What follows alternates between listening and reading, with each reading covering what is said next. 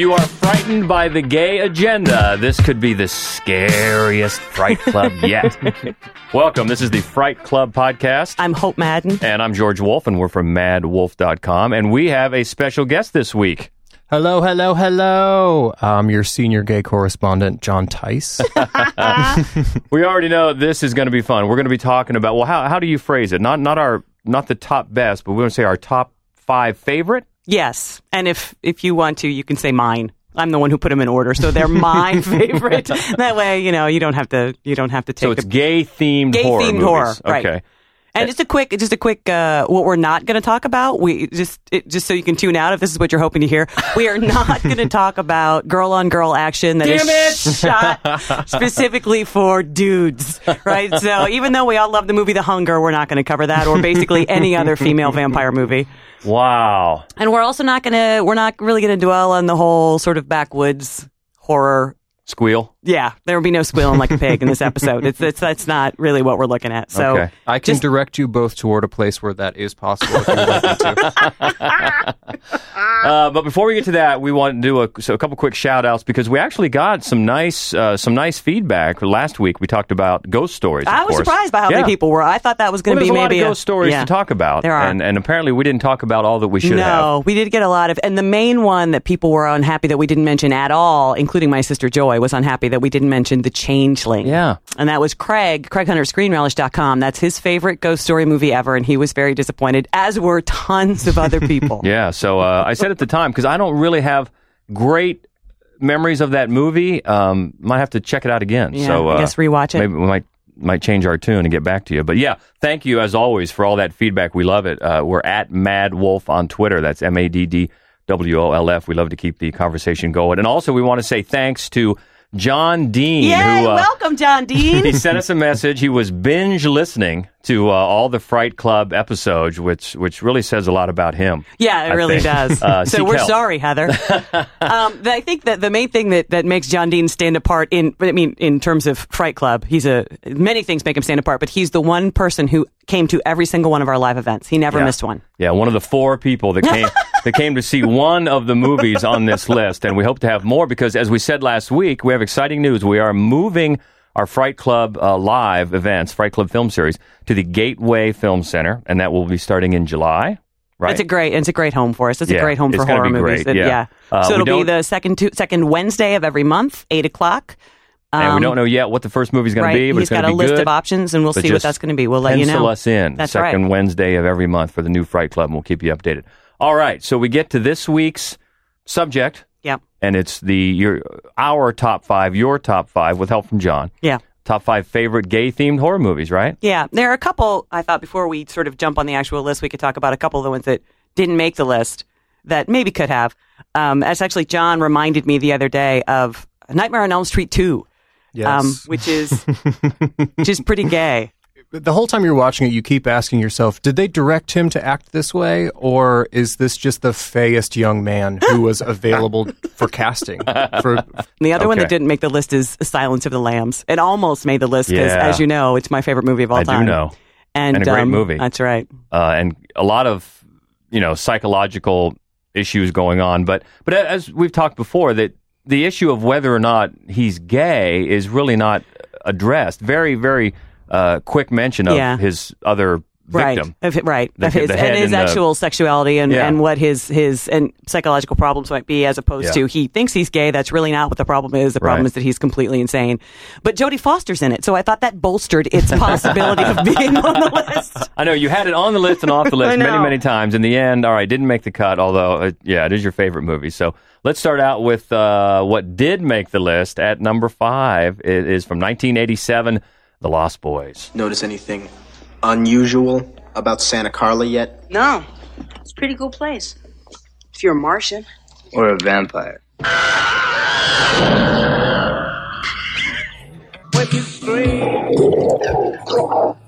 You're a vampire, Michael. My own brother, a damn blood-sucking vampire. Well, you wait till mom finds out, buddy. When a vampire bites it, it's never a pretty sight. So gay. Kiefer. I love Kiefer. Well, I know, I know that was one of your big crushes, right? All of them, the whole cast. Well, except the blonde one from Bill and Ted, but so the whole is- rest your of the cast. Your teenage self was not thinking it was gay at the time. no, no. My teenage self was not thinking that it was gay at the time. But you know, it's funny is that I think it's because right, uh, Jason Patric's character is basically having this romance with Kiefer Sutherland. I was all for that. I was like, I'd like more of them. I don't want Jami Gertz in the scene. Can we have more of the two dreamy boys? Well, you know, oogling you each other? back to the very, very essence of, of vampires. There's so much homoeroticism in just the vampire lore. yeah. But uh, then you take it up to the 80s and in their California suburb, and uh, yeah, it's it's just splashes all over the place. Well, and Joel Schumacher directed it. Um, one of Hollywood's few out gay directors, um, who also made Batman and Robin. Like we needed more of a gay pedigree. Um, and you know, so he Is that the one with nipples on the suit? yeah nipples on the suit. All right. And the the push over the cliff for me is the Rob Lowe poster on uh, Yes. the wall of Corey Haim's bedroom because only only gay boys and straight girls had that poster. Yeah. that's Right. And I mean, b- including both Corys, which is the closest thing to Hollywood twincest that's ever been in a movie. I, I mean, it got me through puberty for sure. Uh, every time it came on television, I could have been like in the middle of my homework. I'm 13. I'm like, ooh, what is this? Oh, mm. yes, keep those girls away. This is a boys only zone. the whole thing with the Coreys too. I mean, he's you know taking a bu- bubble bath and singing like a Motown song, Mm-hmm. and you know he's got those like just those awesome '80s clothes with a puffy collar and or excuse me, the puffy sleeves and like a long white sort of duster jacket on, you know, and yeah, everything about it. And then there's the um at Santa Carla at the carnival. There's the um. Saxophone player, the shirtless muscle man saxophone player that Jason Patric cannot take his eyes off From the of. Tina Turner videos? Yeah. That same yeah. dude? Yes, he's in this as well. There are few things as masculine as a shirtless saxophone player on the boardwalk. I wouldn't be able to take my eyes off straight gay or otherwise. and I think th- this is a movie, in not nearly to the extent, but that guys who who watched it and liked it, sort of like that they like Top Gun, Exactly. and can't. Oh, that's not gay. Right. What's gay about that movie? Right. Well, what isn't? yeah. not to that extent, believe me, because Top Gun takes it, you know, way, way over Well, the the, the biggest difference is that Top Gun has both Tom Cruise and Kelly McGillis starring. So that's the push over the cliff for that one. yes, Um, yes. So Joel Schumacher makes me think also of another movie that didn't make the list that you love that probably could have Clive Barker as the other, the one who's specifically horror and very out about everything. Um, and we did not put Hellraiser or really any of his movies on this list because they're not gay, right? I mean, there's he has a there's a sexuality and the idea of outsiderness in all of his movies, and then he's got a movie called Midnight Meat Train, which I'll stop talking, but um, but because none of his movies really are are in any way overtly homosexual, they I mean, did not make the We've list. talked about Hellraiser before a little bit, and I do like it. I think more than you do. Yeah, way more. and what did you say though about about the ant? Uh oh well she's basically a drag queen. I I, I watching it I, I watching it again just a couple weeks ago I was thinking to myself, okay, there's a there's a kind of skeleton man and his lady friend keeps bringing him bodies so he can consume these young men. Then there's these outsider themes, but it didn't really strike me as overtly gay, just No. speaking to a gay audience in a way that they could kind of understand while not being kind of in your face about it. Yeah. And where do we stand? On, it was going to be rebooted by Clive Barker himself, right? Is that still a thing? Yes, there is supposed to be. It's a, a prequel um, Okay. that is supposed to come out. I think in 2016. All right. Looking that forward he's that. So that, writing. I don't think he's directing it. Though. yeah, so that one, another one that didn't make the list, but we toyed with. So going to uh, number four, and this is one, boy, I haven't seen it. No Who- one has. Who has we, seen it? We have. I From made him nine- watch it. From 1982, it's Night Warning. So shocking, so terrifying, so powerful. Night Warning. A chilling tale of a young boy and girl, innocent victims, now targets of a frenzied obsession with murder. See the award winning Night Warning. starring early 80s heartthrob Jimmy McNichol, who The would guy from, he was in, uh, didn't he? He starred in Alice, the TV series, right? He was Alice's son. I believe he was. Right, that was Jimmy McNichol. Then he went on to be on General Hospital for a long time. oh, did he? Uh huh. Okay. Yeah. Kristy McNichol's Kristen brother. McNichol's brother. All right. So Night Warning from '82. The Lesser McNichol. The Lesser Mc. That's right. So what's what's the lowdown on this one? I haven't seen it. Uh, this one is kind of a mess. Uh, fascinating to watch, though. I think that was my first. The, my first reaction was I couldn't tell if a lot of things were happening accidentally or if they were coached to, uh, if they were directed to be in a certain way because it was really, really weird. There is a coach who is being framed for a murder, and that murder is actually because he he wouldn't have sex with the mother who has painted on eyebrows, which that's a reason enough not to have sex with someone. painted on like up up near the top of her forehead. He won't have sex with her. She murders him.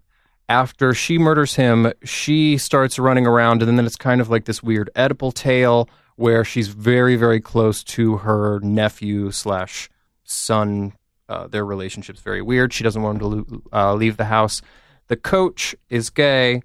He is tied to the man who was murdered, the television repairman, because uh, the inscription in his ring had both of their initials on it. So you have the police investigating this, and Bo Svenson. Oh, Bo Svenson, who who plays uh, a racist, in this case, homophobic cop in like every third horror movie that came out in the eighties. Yeah. Bo Svenson. Bo Svenson. and the seventies. So sorry, go ahead. he's uh, so the the real villains are the incestuous mother and the homophobic cop. Yep. and the the gay plot line is really really well handled because it's never a part of the the the the, the lunacy or the any kind of like villainous intent the coach is actually probably the only character who's kind of warm and uh, you know tries to help this kid Billy, um, who everyone seems to want to have sex with. His mother, uh, the cop, kind of in a weird way, is obsessed with him and is always asking him his his sexual identity. Like, are you? Are you? And they're like alone in the woods. It's, he's, he's His girlfriend weird. Julia Duffy always wants to have sex with him. Also, yes. she's always looking for some. Mm-hmm. um, and Bill Paxton is one of the other bas- basketball Wow. players. Yeah, and he's he's a homophobe as well. But you you know what that really means. Um, one of the things I like about this movie, and I do, I agree. One of the I love that that the the the one truly we know is a gay character is the, the basketball coach, and he's just a good dude. Has nothing to do with anything, and I love also that the Jimmy McNichol character couldn't care less. Like couldn't care less, just wants to play basketball. Not a convincing basketball player, Jimmy McNichol, but that's beside the point. Well, but think about that though. In the 19, this came out in 1982, so really that that, that was pretty. Huge, Yeah, yeah, huge. to have those types of, of issues or or to not make them issues Right. was pretty big for that Right. for that time. I know for it not to be. I mean, even as late as, as you know the the the nineties when um, that awful Sharon Stone movie came out. What was that? Fatal Attraction. Yeah. Fatal Attraction. No one was considered a potential murderer until you think maybe they were gay. Yeah. E- Everybody is innocent until oh my god, did she have sex with a woman? Well, of she course. might have killed someone. Like that's the first. That's the first. Well, then clearly, you know, and it was just it's really refreshing for a, a basically just a just a hot mess of a bad horror movie to not really give a shit. You know. But then remember too, 82 really the the AIDS crisis hadn't really No. broken out huge yet, which Mm-hmm. changed a lot of attitudes uh, that you were going to see reflected in years down the line. Yeah, So- and, and interestingly, I think um, after '82, so many horror movies are so preoccupied. They're all there's so many of them are just metaphors for the Oh, yeah. AIDS epidemic Uh-huh. that it is kind of yeah. I- I think you're right. That that that really changed the direction the horror went. And the other thing I like about this is that, Jim, which is a weird thing to say, Jimmy McNichol is basically the character who's being ogled by the camera. Like he has the shower scene. I mean, it, it's Wow. it's kind of it, you know this is almost the opposite of of uh, Night- Nightmare on Elm Street. Uh, You know, it's like he's he's just willing to be the you know the guy that everybody is kind of moony eyed about. I don't know. I mean, it's uh, it's not. and a, naked for all of those shots. yeah, yeah, yep, borderline naked for a good seventy five percent of the movie. yeah, yeah.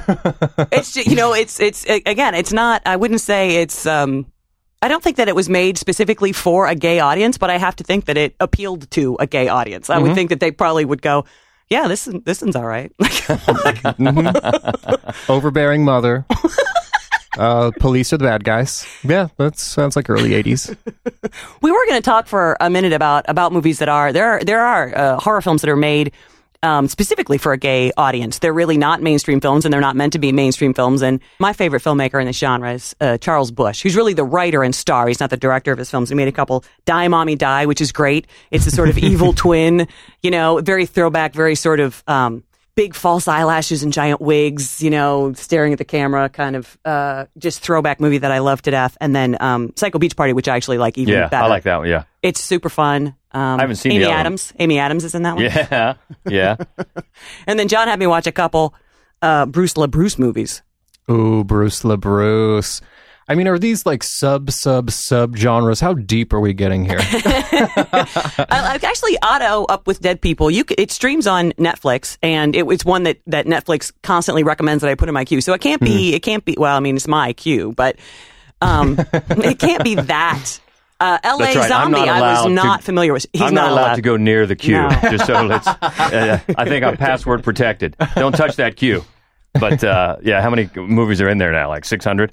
But They, uh, they they make you cut off at 500. They won't let you put. They tell you know that? A little pop up tells you. Seriously, Hope, are you going to watch all of these? No, that's what it says. so the difference here, these movies you're talking about are ones that specifically uh, made for the gay audience, Well, right? and, and in this case, Bruce LaBruce is gay. Yeah. And yeah, his his his his target audience is not mainstream. He's not looking for this to and and and uh, Not even a mainstream gay audience. No. He's going for like the kind of radical faeries who are just out to stir the pot. And he does it. And in such a way that you you can't even watch all of these and say from beginning to end they're completely enjoyable. no. Because there are just giant expanses when you're asking yourself, I don't know what's going on, so I should probably, you know, go make a drink or, uh, I don't know, like take out the garbage, dust underneath the liquor cabinet. I don't know, because there are just these huge sequences where you have no idea what's going on, and it's almost borders on a bad student film. Yeah, he's But very close really to that. Really sexy. But one of the things I liked about Otto is is that he also makes fun of pretentious filmmakers. Like a whole big storyline really is making fun of pretentious filmmakers, which is nice. For me, I think the best actual film that would maybe fit this genre is Stranger by the Lake. oh yeah, Um, and I'm not. It's not a horror movie, but it's No. kind of a slasher. a little bit. and it's a- also a really just mystery, a and it's an. Mm-hmm. AIDS analogy as well, which f- makes it feel very stale at this point, you know. But it's a meat market. There's Have a lot of wang in this movie. a lot of wang. lot of wang. Have you seen Stranger by the Lake? I have not. because I had remember I after we saw it, I said that guy. The man, the man looks just like Mark Spitz from the 1970s. Yeah. remember that famous Mark Spitz poster with all his uh, medals? You know, Olympic, the, Olympic, the Olympic swimmer. medalist. And so you he's did got not, the Freddie Mercury mustache going on. Yeah. Oh, It's, yeah. um, so I had to go find an yeah, old picture I had of not Mark seen Spitz. it. I didn't You're know like, he looked yes, like. he does. He does. So He does. It's um, my you know, it's reference. it's uh, it's set in the early '80s, so they've got all the bad mustaches and really short shorts on, and you know, it just takes place. Movie full of guys, it's a- guys. Yeah, and then when it's a cruise, it's a cruise. It's a place where where gay men cruise um, outside Paris at this lake, Hmm. and that's the whole point. And then there's a, a murderer there, and that I mean, but it's just it's such a it's just nothing you would ever see in a mainstream film ever. You would never like this happens. Is this real? Does this happen? Oh my god! And of course, it's also set outside Paris in 1982, prior to the AIDS epidemic. So, just like you know, balls to the wall, so to speak. Just eh, oh my And god, literally. yeah. It's uh, but it's you know, it's a really well constructed film, Yeah. and it's very well acted, and Yeah. it keeps you right on the edge of your seat. It's it's um and creepy, and Was that before or after cruising? the movie itself is only about two years old. Oh, okay. Yeah. it's just set in the yeah, Yeah, it's, it's set set in in the the early got it. 80s. Yeah. So that's another one that didn't make the list. But moving on to number three of your favorites, one that boy really has become a cult cult favorite over the years for a lot of reasons. From 1983, Sleepaway Camp. Welcome to Sleepaway Camp. Someone is watching you. Hey, Baba, Reba! Someone is waiting for you. Someone wants to scare you to death. Sleepaway Camp. You won't be coming home.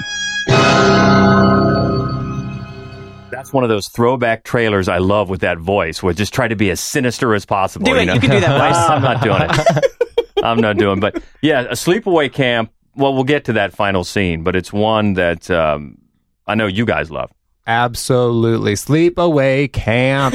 the only thing more terrifying than this movie to me was the the prospect of actually going to camp because I don't think I could have been around that many children for 3 weeks even as a child. But when my friend Alex and I were in junior high, I used to scour every video store within 3 towns of where I lived in central Ohio and we actually ended up finding it we had to get our parents we uh, called one night. We opened up the yellow pages because there wasn't the internet. And we called and we found that it was in a blockbuster two towns over. So we all you know got in loaded up into the astro van and went over to lexington found sleepaway camp which had been viewed so many times it was already basically falling apart. And we wa- i think we watched it twice in a row that night and then woke up the next day to watch it again. Uh, while his mother made us taquitos. So that'll that'll show you how hard i grew up.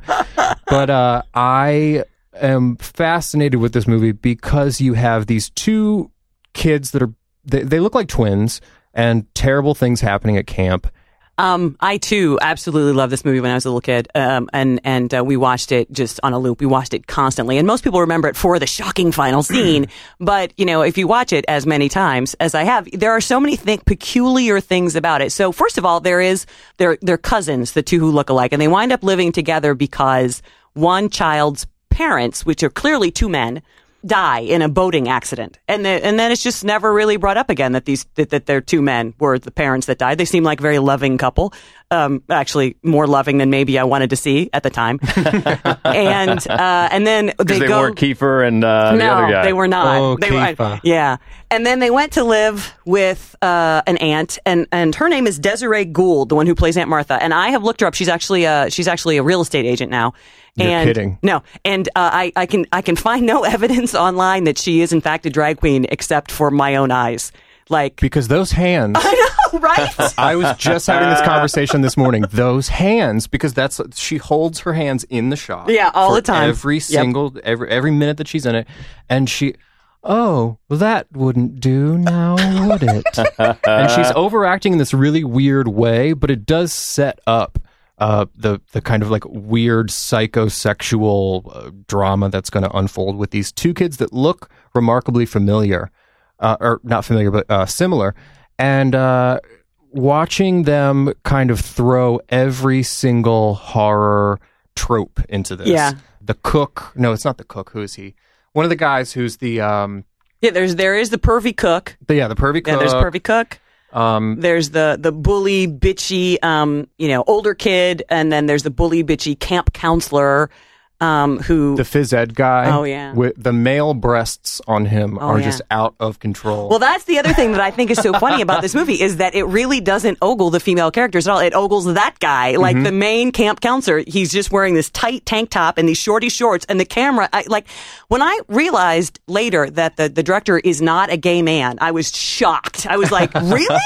Because oh, that camera loves the one camp counselor. It was crazy. And the and the pe- the characters who mistreat Angela Mm-hmm. are the characters that get it the worst. So the lecherous cook who ends up, you know, with blisters popping. Oh, his yeah. face. So that's a That good scene. Great scene.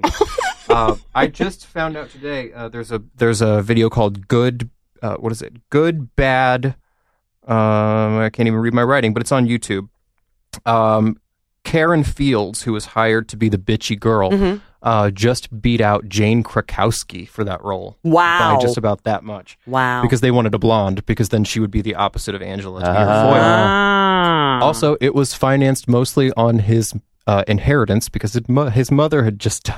oh my god. uh, what else is Robert Hiltzik is the director we're talking Hiltzik? about. That's it. Also, the cast brought most of their own clothes, so Oh. the phys wow. ed male counselor. Those were his own clothing. I'm guessing that he owned at least one red tracksuit because he's in that for a good portion of the second half. oh my half. god.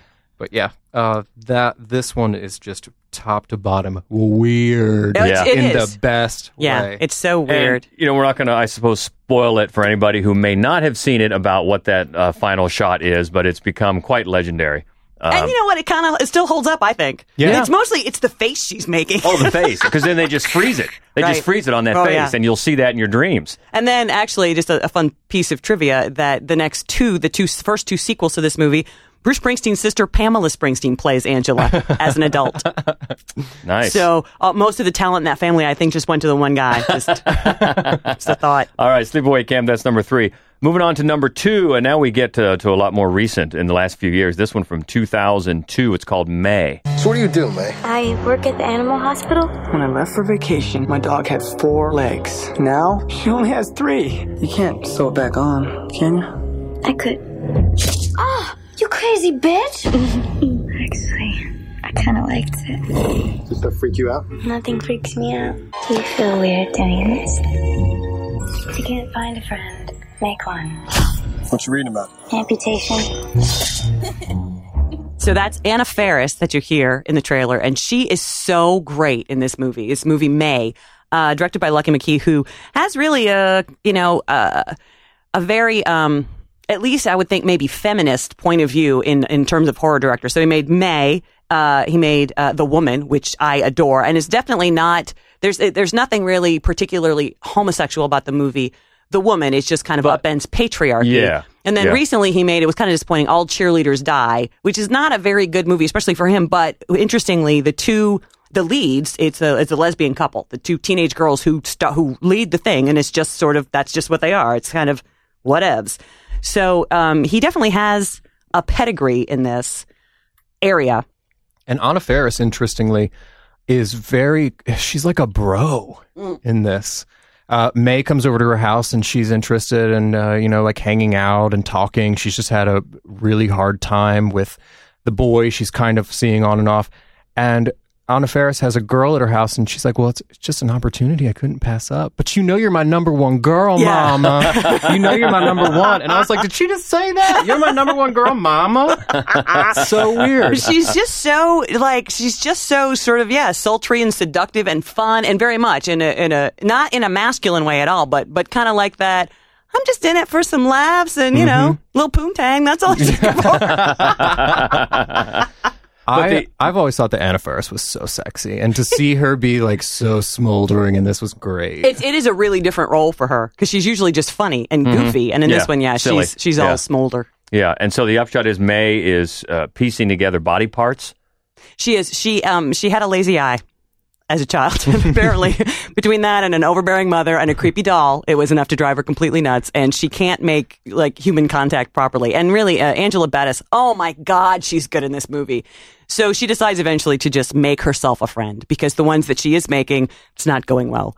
So she, you know, so she likes uh, she likes Anna Faris's new girlfriend's legs, takes those. Uh-huh. Um, you know, she likes her old boyfriend's hands. You know, she's just piecing stuff together And to make we- herself a new doll. And we have to mention the guy is the guy we lovingly call My Foot Hurts. That's right, exactly. From Clueless. That's what we've, we've mentioned before. It's because he's the guy in Clueless that raises his hand. He has to leave. My foot hurts.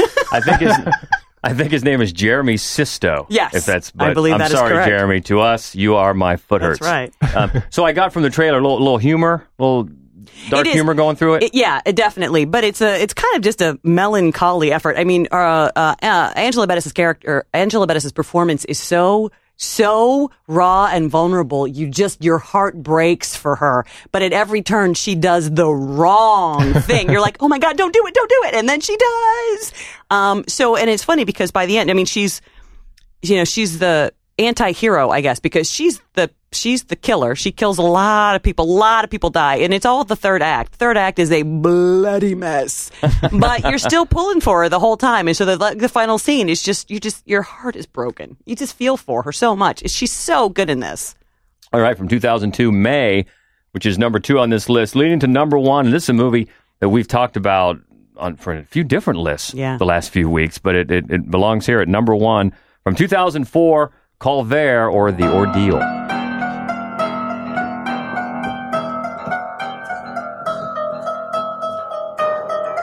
And if you've seen this movie, and uh, especially our friend Bridget on Facebook who just watched it, you know that that is the sound of the weirdest dance scene in the movies. this was a, probably a strange choice, um, maybe for this list because uh, it is really sort of a backwoods horror, and with uh, the constant threat of rape, um, which is you- know, the threat really in any kind of backwoods horror. It's always like, oh my god, the hillbillies are going to rape somebody, and they're either you're afraid they're going to rape your women or you're afraid they're going to rape your men. Um, and Um, but in this case, you get to know so many of them, and they're so, so, so weird and so emotionally attached to each other and to the poor lead uh, of the film. Um, and you know, I, gay is the wrong word to describe them because I'm pretty sure that they chose the life that they're leading. I don't think it was chosen for them. but they're adapting to it. They are adapting to it in different ways, full and of zeal. Yeah, it's a it's a, traveling musician showman Yeah. who uh, who gets lost. His his truck breaks down, and then he takes refuge at this guy's uh, backwoods, you know, barn house, whatever. And then the guy won't let him leave. And I think I said before, it's the director who I, I forget who was the director. Fabrice Du Welz. There you go. Nicely done. Thank you. Had that ready.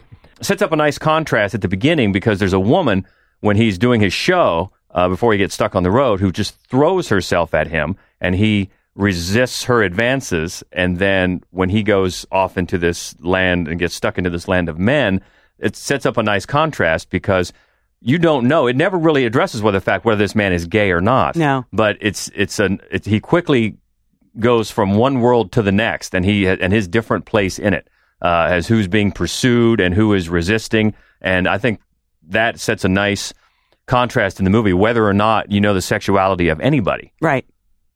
Yeah, I think that the really interesting thing that that Calvaire does is play with who is the object of affection, Yep. or in this case, you know, rapey lust.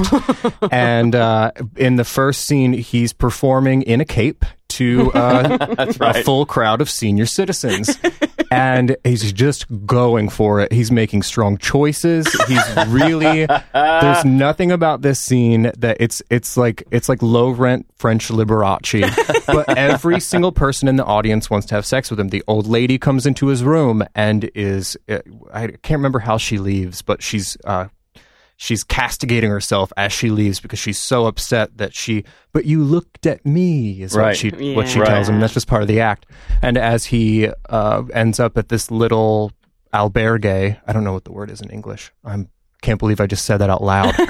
I'm a douchebag. Uh, this little alberg i don't know it's like a little inn. Yeah. um, uh, this guy he's constantly talking about well you know they're not like us we are artists. And you keep wondering is this uh, code? Is this code uh, an artist is like a gay person. They're they're artistic you know like your mother used to say about your weird friend. So uh yeah this guy he's just at all points he is pursued by every single person that meets him. And there's this this looming you know it's it, him being gay or straight is it doesn't matter because Right. the Right. whole thing is just that he's he, no matter what he does he's in danger. I don't know. I i thought it was weird and terrifying in those great ways. And uh weirdly i don't know uh, in french canadian uh the the translation is fuck. Not without sex like it's without sexual connotation but like oh shit that's calvaire. And then uh it also means the ordeal but it's also um it's the french word for calvary where jesus was crucified Interesting. so when they talk about calvaire Yeah. in French, it's it's this scene of of crucifixion, which I, for the life of me, couldn't find in the movie. So maybe it just does mean ordeal. Well, you know, But there is. uh, he goes through a lot, and I think he might have uh, barbed wire on his head at one point. So crown of thorns kind of thing going on. He goes through a lot. It's- he goes through a lot, and you wonder the whole time, where are the women?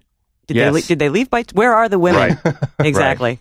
But I think Um, the movie is better for not addressing that. No. Oh my God. Yes. The Yeah. the fact the, the things that they leave you wha- like why is this happening right now? Yeah. Uh, Yeah. that's I think one of the the great things about the movie, and also I think it's interesting that they're all looking for something, and they've just decided you're going to be it.